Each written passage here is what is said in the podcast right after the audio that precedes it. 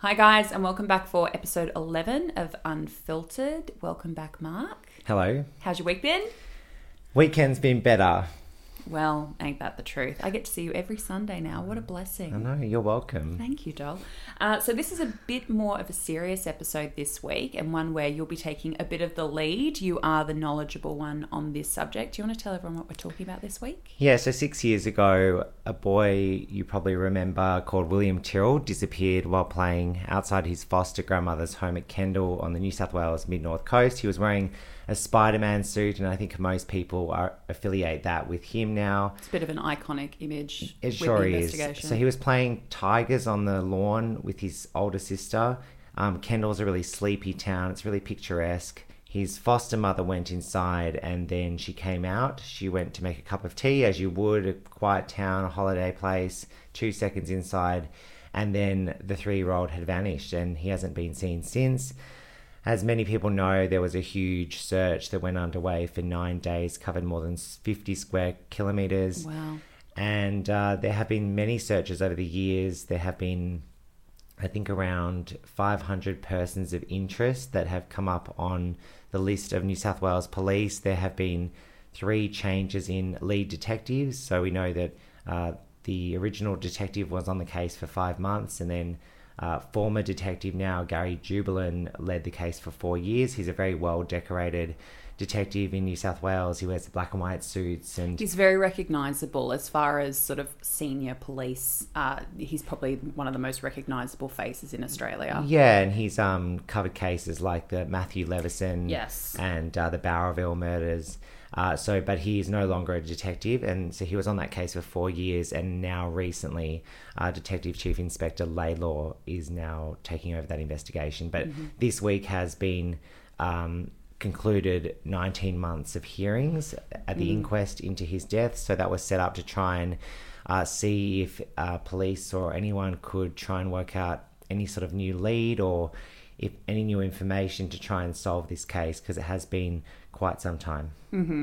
And it was only uh, last month that was the six year anniversary. So if William is still alive, because there it, we have no idea what happened to this little boy. Well, I mean, look, it, it is suspected that he has died. Obviously, it's been so long. Um, that's what the coroner said.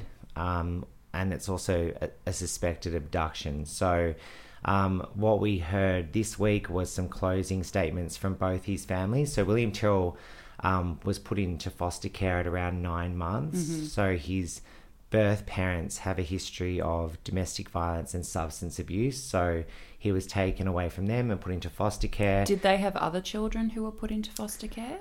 his sister was also put into foster care with the same foster parents as William. So they were put in together. So his foster sister isn't actually his foster sister. She is She's completely his related to biological sister. Wow, Yeah. yeah. So so that the foster parents, his foster family, and then when he was at Kendall and he disappeared, he was at his foster family's home. Yes. So um and they the birth family still got to visit William now and then and Mm-hmm. his sister.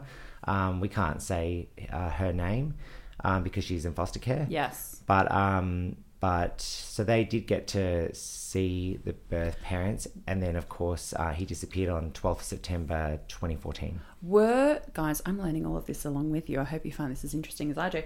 So were the so was William and his sister were they forcibly removed?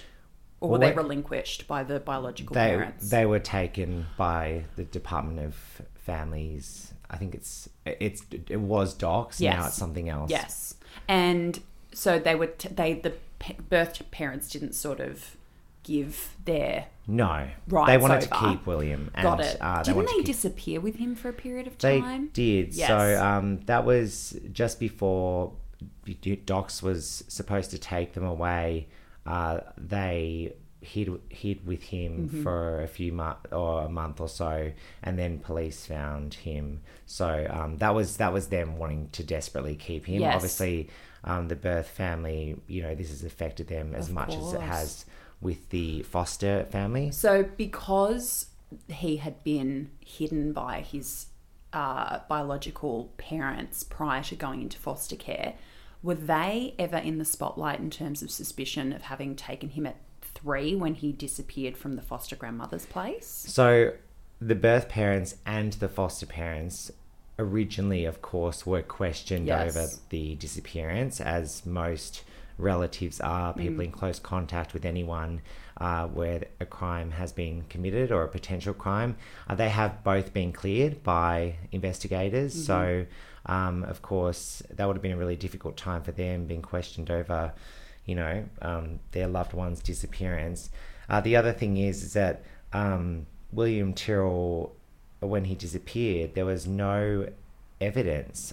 So the other thing we saw from the initial search is that there were so many volunteers and so many police and so many investigators pouring over 48 Benaroon Drive that as a result, there have been questions over well, if there were so many people who had access to the crime scene, then potential tampering with evidence. So, at the inquest this week, uh, the foster parents said, you know, I think in future it'd be better if crime scenes were secured. Yes. Um, but the but the issue is there. They didn't really know what was going on. They thought this boy had wandered off, so everyone was just looking. But you know, if he was potentially taken, then the person who took him could have covered that quite easily, Yeah. given there were so many people. Hidden so key evidence. Exactly. So that's another thing that was brought up this week.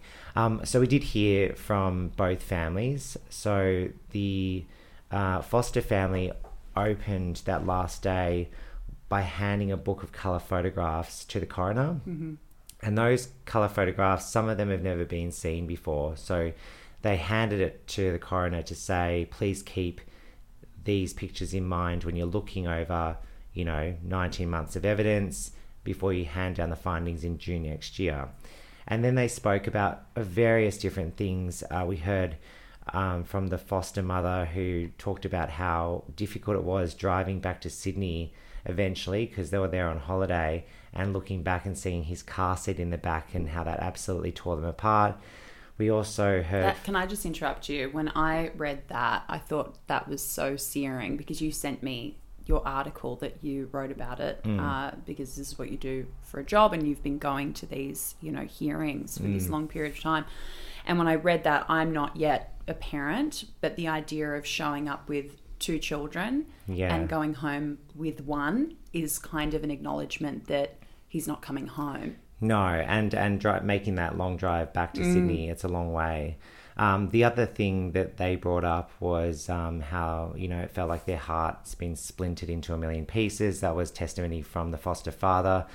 They also, for the first time, we heard a recording from William Tyrrell's older sister. So at the time, she was five, and obviously, William Tyrrell vanished in front of her eyes, but she doesn't remember what happened that day. And she said she barely remembers him now. Of She is 10 years old, but this recording was played to the court for the first time we've heard from her.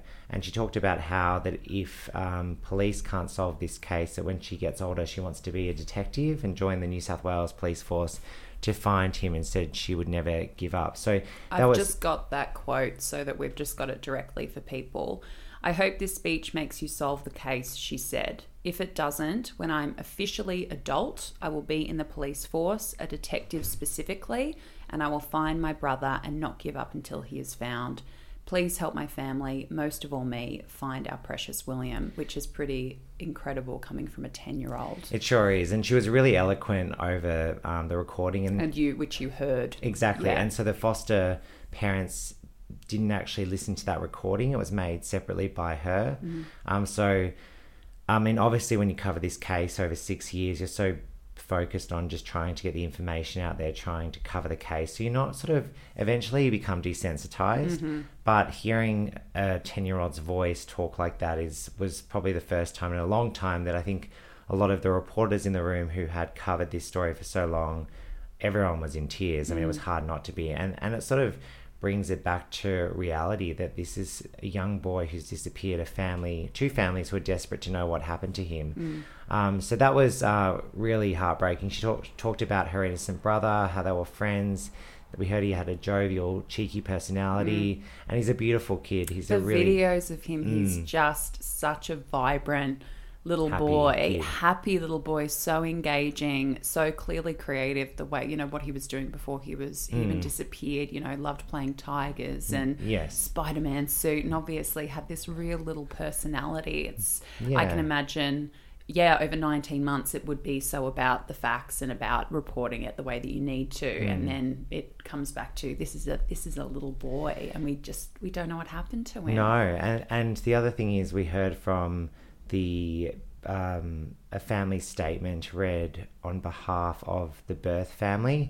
That was read by um, their barrister Michelle Swift, who's amazing. She's a great lawyer, um, and uh, she read that statement. The birth grandmother was sitting in the witness box next to her because obviously it was quite difficult for them to not everyone can get up and talk in a in a court and uh, they she actually the birth grandmother made reference in this statement saying that she felt like she lost two sons as well because she's seen her son who's William's birth father um, go through some really serious mental health issues and really struggle as a result of this. And she felt felt like she's lost him in a way in, in a sense you know his soul.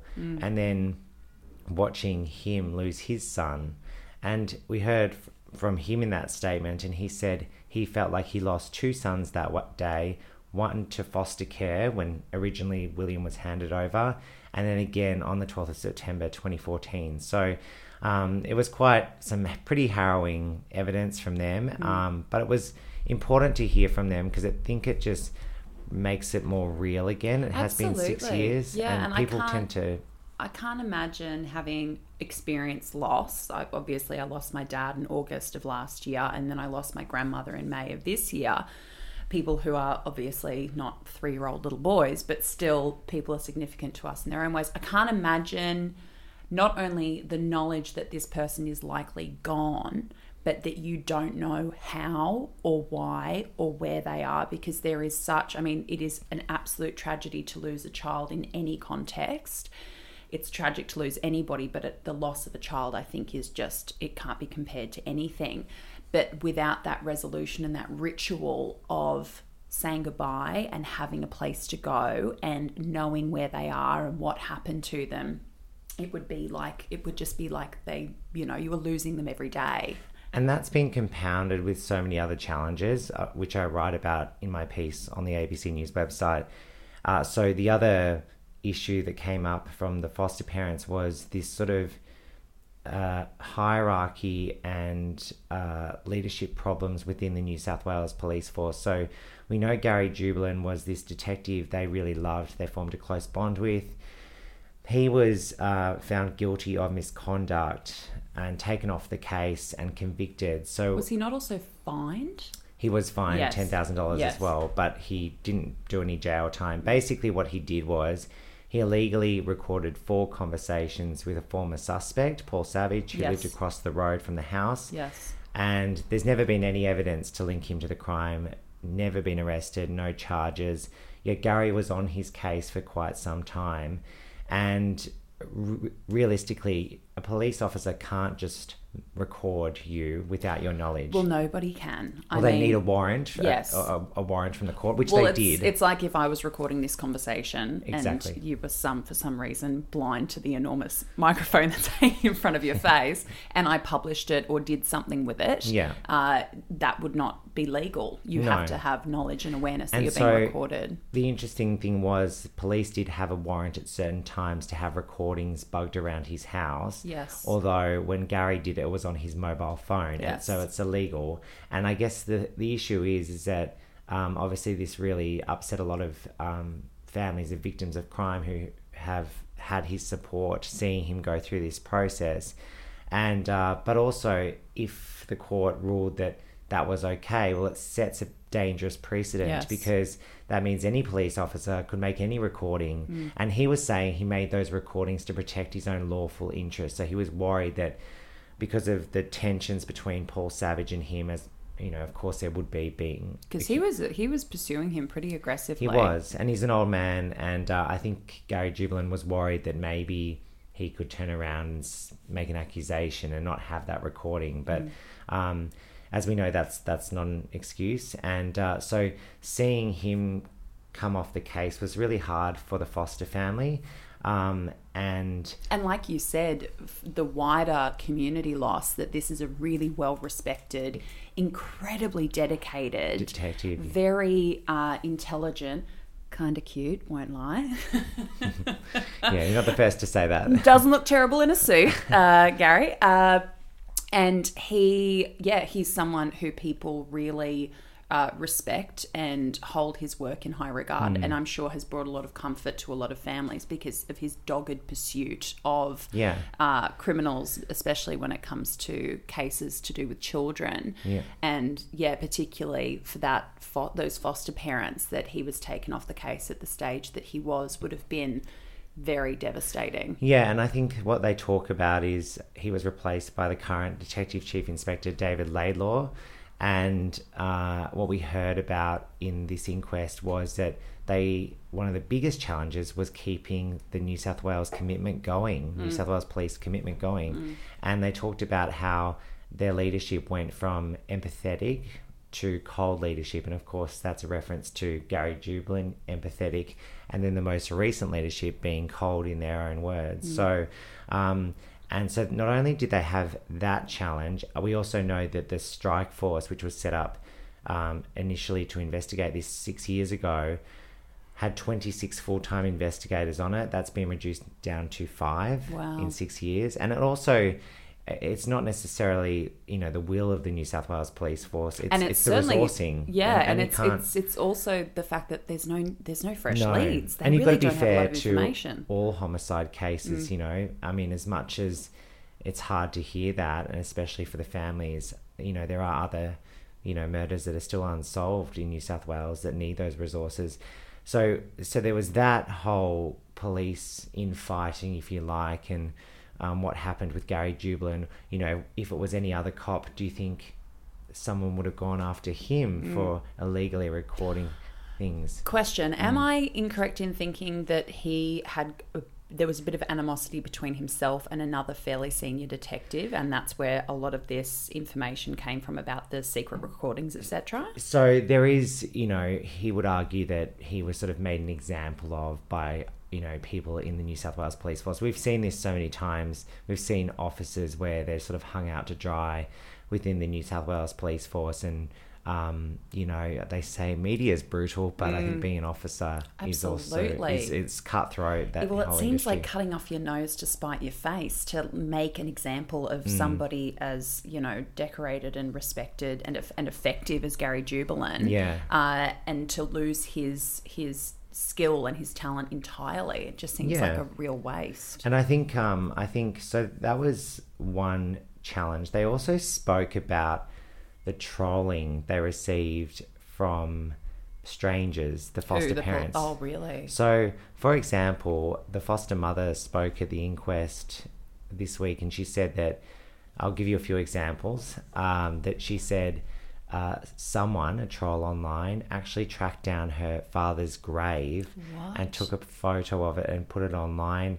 Their identities have been disclosed online. As you know, when a child is a victim of crime, you can't reveal the identities of the foster parents or the birth parents because that then identifies it becomes very messy Hmm. um, Particularly when you have another child to protect his biological sister. exactly so that's where it's very murky Yes. so i mean i'm and not I think, sorry to interrupt you, but I think that's where, because I wanted to ask you about this. I didn't understand for so long why we didn't know were that he was Mm. a foster child. We, I didn't understand why for so long. uh, Well, still to this day, legally the foster parents can't be named. The biological family has been named. oh, Um, no they haven't I thought they had. no no they But haven't. how come they're shown in they're not shown interviews? they're not shown oh the sorry mother the, the was mother was back in the day a long time ago but uh, there are suppressions over it now Wow. Yeah. Mm. Okay. It's so. See, it's so it's very it's- confusing. and it gets it gets to be bogged down in it becomes a bit you know it's i i even just i know that i can't talk about their Yes. identities so that's just how i go yeah, you it. just don't question it No. because I think for a lot of for you from a professional standpoint, you just become adept to you know these legal requirements where it's like, oh yeah, no, Yeah. of course they can't be named. I think the way the public interprets a lot of it is that there's something more sinister going on. Yeah, no, no, nothing like that at all. Yeah. Um, but so the tree, yeah, so her father's grave being photographed and put online. Uh, they also spoke about their identities being published, despite the coroner saying there are suppression orders in place. Um, we also saw all sorts of different things. Like she spoke about how uh, William's sister, we, you know, they've been photographed with her on the street by strangers. They've had mm. drive by, drive bys of people driving past their house. So their address has been yeah, so they've essentially been stalked, They've been harassed, bullied. really. Yeah, and and and to, for all because there are people out there that have all sorts of different conspiracy theories Mm. about what happened to William Tyrrell, and some of them are incredibly bizarre and Yes. also hurtful. Yes. Um, including you know they were. It's like with Madeleine McCann in Yeah. the UK when she was you know abducted from Portugal. That still remains unsolved. And for ages, they thought the parents did it. So there's all these to- sorts of things that still keep going. And it comes back around. There does. was that Madeleine McCann documentary where that was being speculated on again Yeah. that there was some parents' involvement. And I think you're right because I also wanted to ask you what you think drives this because it happened six years ago. Mm. There's a lot of crimes that happened many years ago that people kind of like the public interest kind of wanes, and it and it seems that not only does the public interest seem to be sustained, but as you say, it becomes more extreme because it's on in Facebook groups. There's Yeah. entire online communities hmm. dedicated to conspiracy theories Yeah. centering around William Tyrrell's Yeah. disappearance, and so much of it is aimed at the biological family and also the foster family. What is it that you think drives these, you know, communities or this this high interest in these cases? I, I find it bizarre in terms too. of people wanting to be so involved. We also know she actually made mention, the foster mother, that uh, some of those trolls have been sitting in the courtroom when evidence is being given. And we know that's true. We know that's true. Um, so they've been sitting in the courtroom because it's a public gallery. Anyone can sit in the courtroom. Really? Anyone. Is have the have the hearings a- been full, like at capacity, Uh, over the nineteen months? well, I mean, Is there a lot of public attendance? N- No, not just ra- I mean, there's a few randoms, but it's sort of you don't really know who's who because It's a you weird don't thing ask. to want to do with your day, isn't it? Well, no, there's a lot of court watching. is a huge thing. Really? Yeah, there's a whole community of them So- at the Downing Centre in Sydney. Really? Yeah, and they come to big cases like you know um, Chris Dawson being charged over Yeah. the um, murder of his wife. You know, so long ago on Sydney's northern beaches. Mm. You know, there's a whole podcast with Hedley Thomas on it. Um, the big cases like Gary Jubelin, of course, had a lot of support from victims, Yes. um, families of victims of crime. That's a bit different. Um, yeah. What do you think it is? What is the public to be honest, it's, it's I think it's a um, fascination in crime, and, Yeah. and I mean, you know, forget your true crime podcast. Mm. You can actually go to the court hearing, so anyone can go. All you need to do there's an app on your phone that uh, you can type in the name, and it comes up when the hearing is. But I mean, some people just are so fascinated by by you know that type of crime, Yeah. that high profile crime, and I think that podcasts and documentaries certainly have something to account for. Probably more recently, if you look up the true crime category on, you know, the podcast app, it's endless. And in fact, at the moment, the number one uh, podcast in Australia is, of course, The Night Driver, the Australian podcast uh, created by Hedley Thomas about the disappearance and likely murder of Janine Vaughan in Bathurst, Bathurst. yeah. And this is the, you know, creator of the internationally renowned, it was like the number one podcast. teacher's pet. Yeah, all over the world for months when it came out. Was it 2018? I think it was.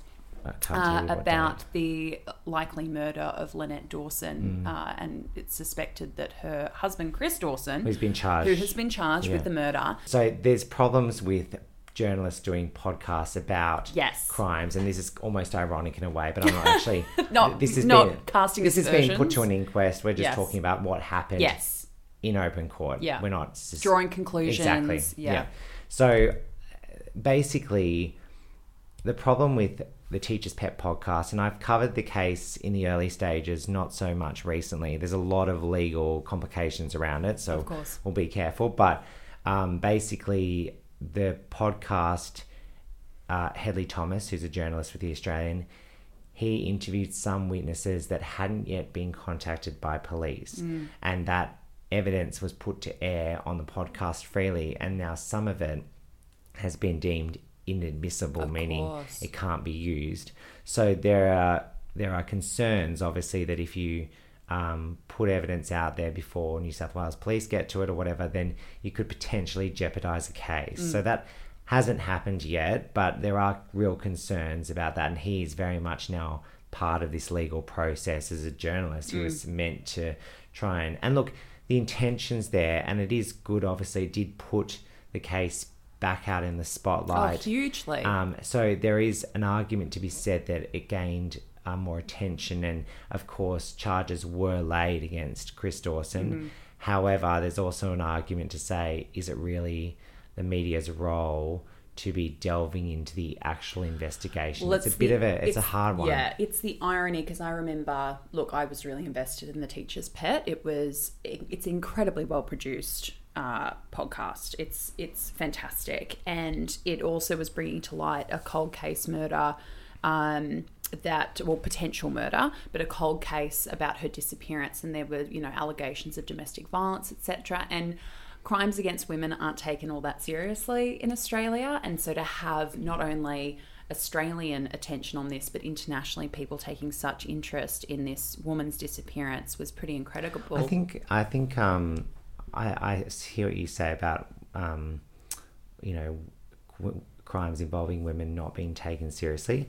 I think that's I think that's dubious, Mm-hmm. and of course, me being a man, you know, that's questionable. Me even having his opinion, Mm. but um, but I would say that things have changed a lot. Mm. Um, I still think there's a way to go, but you know, in terms of um, the reporting on domestic violence, even the media Yeah. now reports on every domestic violence. which is fantastic. Historic, historically speaking, especially Exactly. like this was a crime which Yeah. happened decades ago. Yeah. But historically speaking, and this is a whole other podcast episode, but I always found it interesting that, say, for instance, with the death of Jill Meagher, the murder, the rape and murder of Jill Mm. Yeah. Mm. Meagher, that was at the hands of a serial rapist, Adrian Bayley, who had been, you know, charged with rape. Many times over, and had spent short stints in jail. Mm. Yeah. Man Haron Monis was out on Yeah. bail for multiple sexual harassment and sexual assault charges, and the uh, conspiratorial uh, aspects of his wa- his wife's murder, who was stabbed and set on fire by his Mm. And then current the partner, Cafe siege. and then the Lindt Cafe, and, Yeah. and the whole of Australia was saying, "How was this man out on bail?" Mm. My answer was.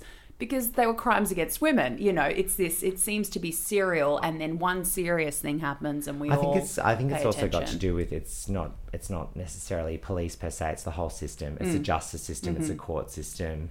Um, you know, we know that often, you know, innocent people do go to jail mistakenly, and then well, they get let off eventually. The charges get dropped. So, um, it it there's I think we can probably do like women in crime uh, in another, Another episode because we could be here for another That's hour.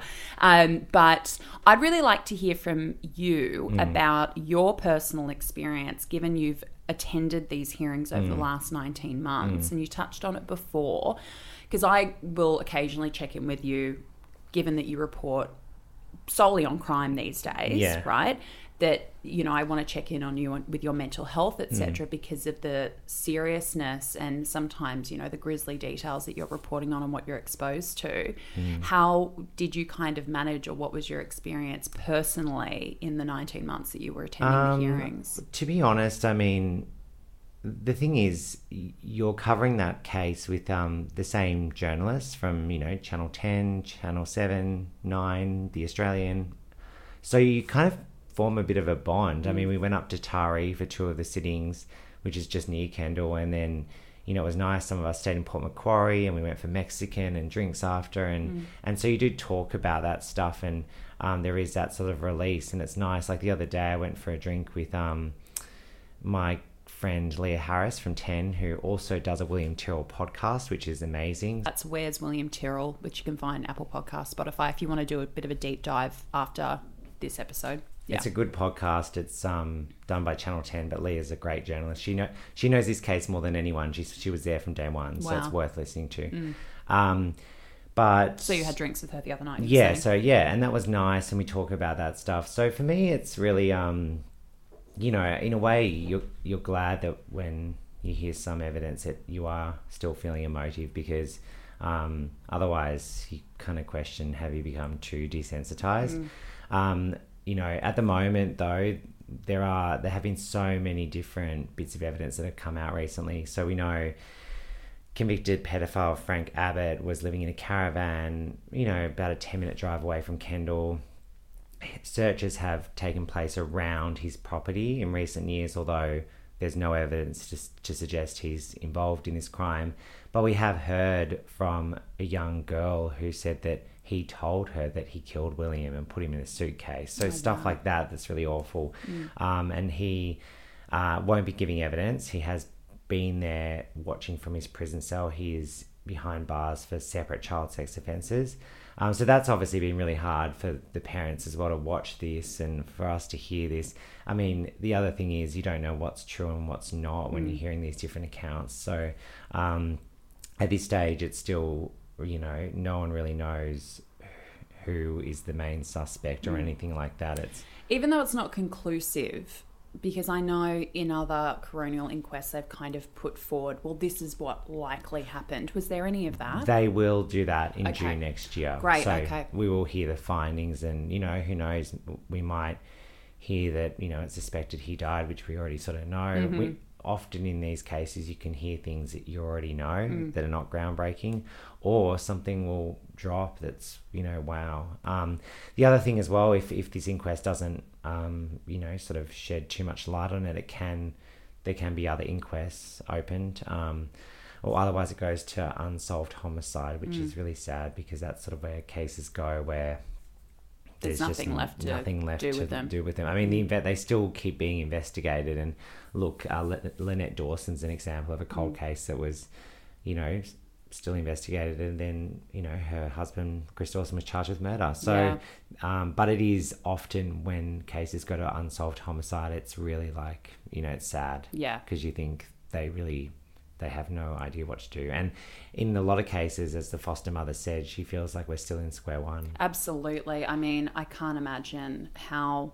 they've survived all of this. I can't imagine that feeling of waking up every day and just not knowing and having so many questions and so many scenarios running through your head and the torture of, you know, trying to imagine what happened to this little boy and the idea that a little boy can go missing and no one's held accountable for it is just un- unthinkable. It's unfathomable. yeah and look police are still asking for anyone who has any information to come forward Mm. very easy just to make a call so uh, yeah if anyone does know anything or has any information What if we crack the case, doll? yeah it would be nice it would be nice someone to crack the case it would be really nice It would be. It Um, would be. cool So I really appreciate that. I found that personally really interesting because obviously I've I've taken an interest in the case as most people have, Yeah. but there's so many details which you know we're fair door that we find through the media, but without having sat in on those hearings, Mm. you know, you, you're obviously not going to get the full picture. So super, super interesting. Yeah, no, and you could talk about it for days. I mean, Yes. it's, it's six years into half an hour. Yeah. So, um, so you know, I hope that was interesting. So, guys, thank you so much for joining us this week. We will catch you next Monday with a brand new episode. Don't forget to drop Mark and I a line either on our Twitter, Mark is at Ready News, or his Instagram, Mark Ready,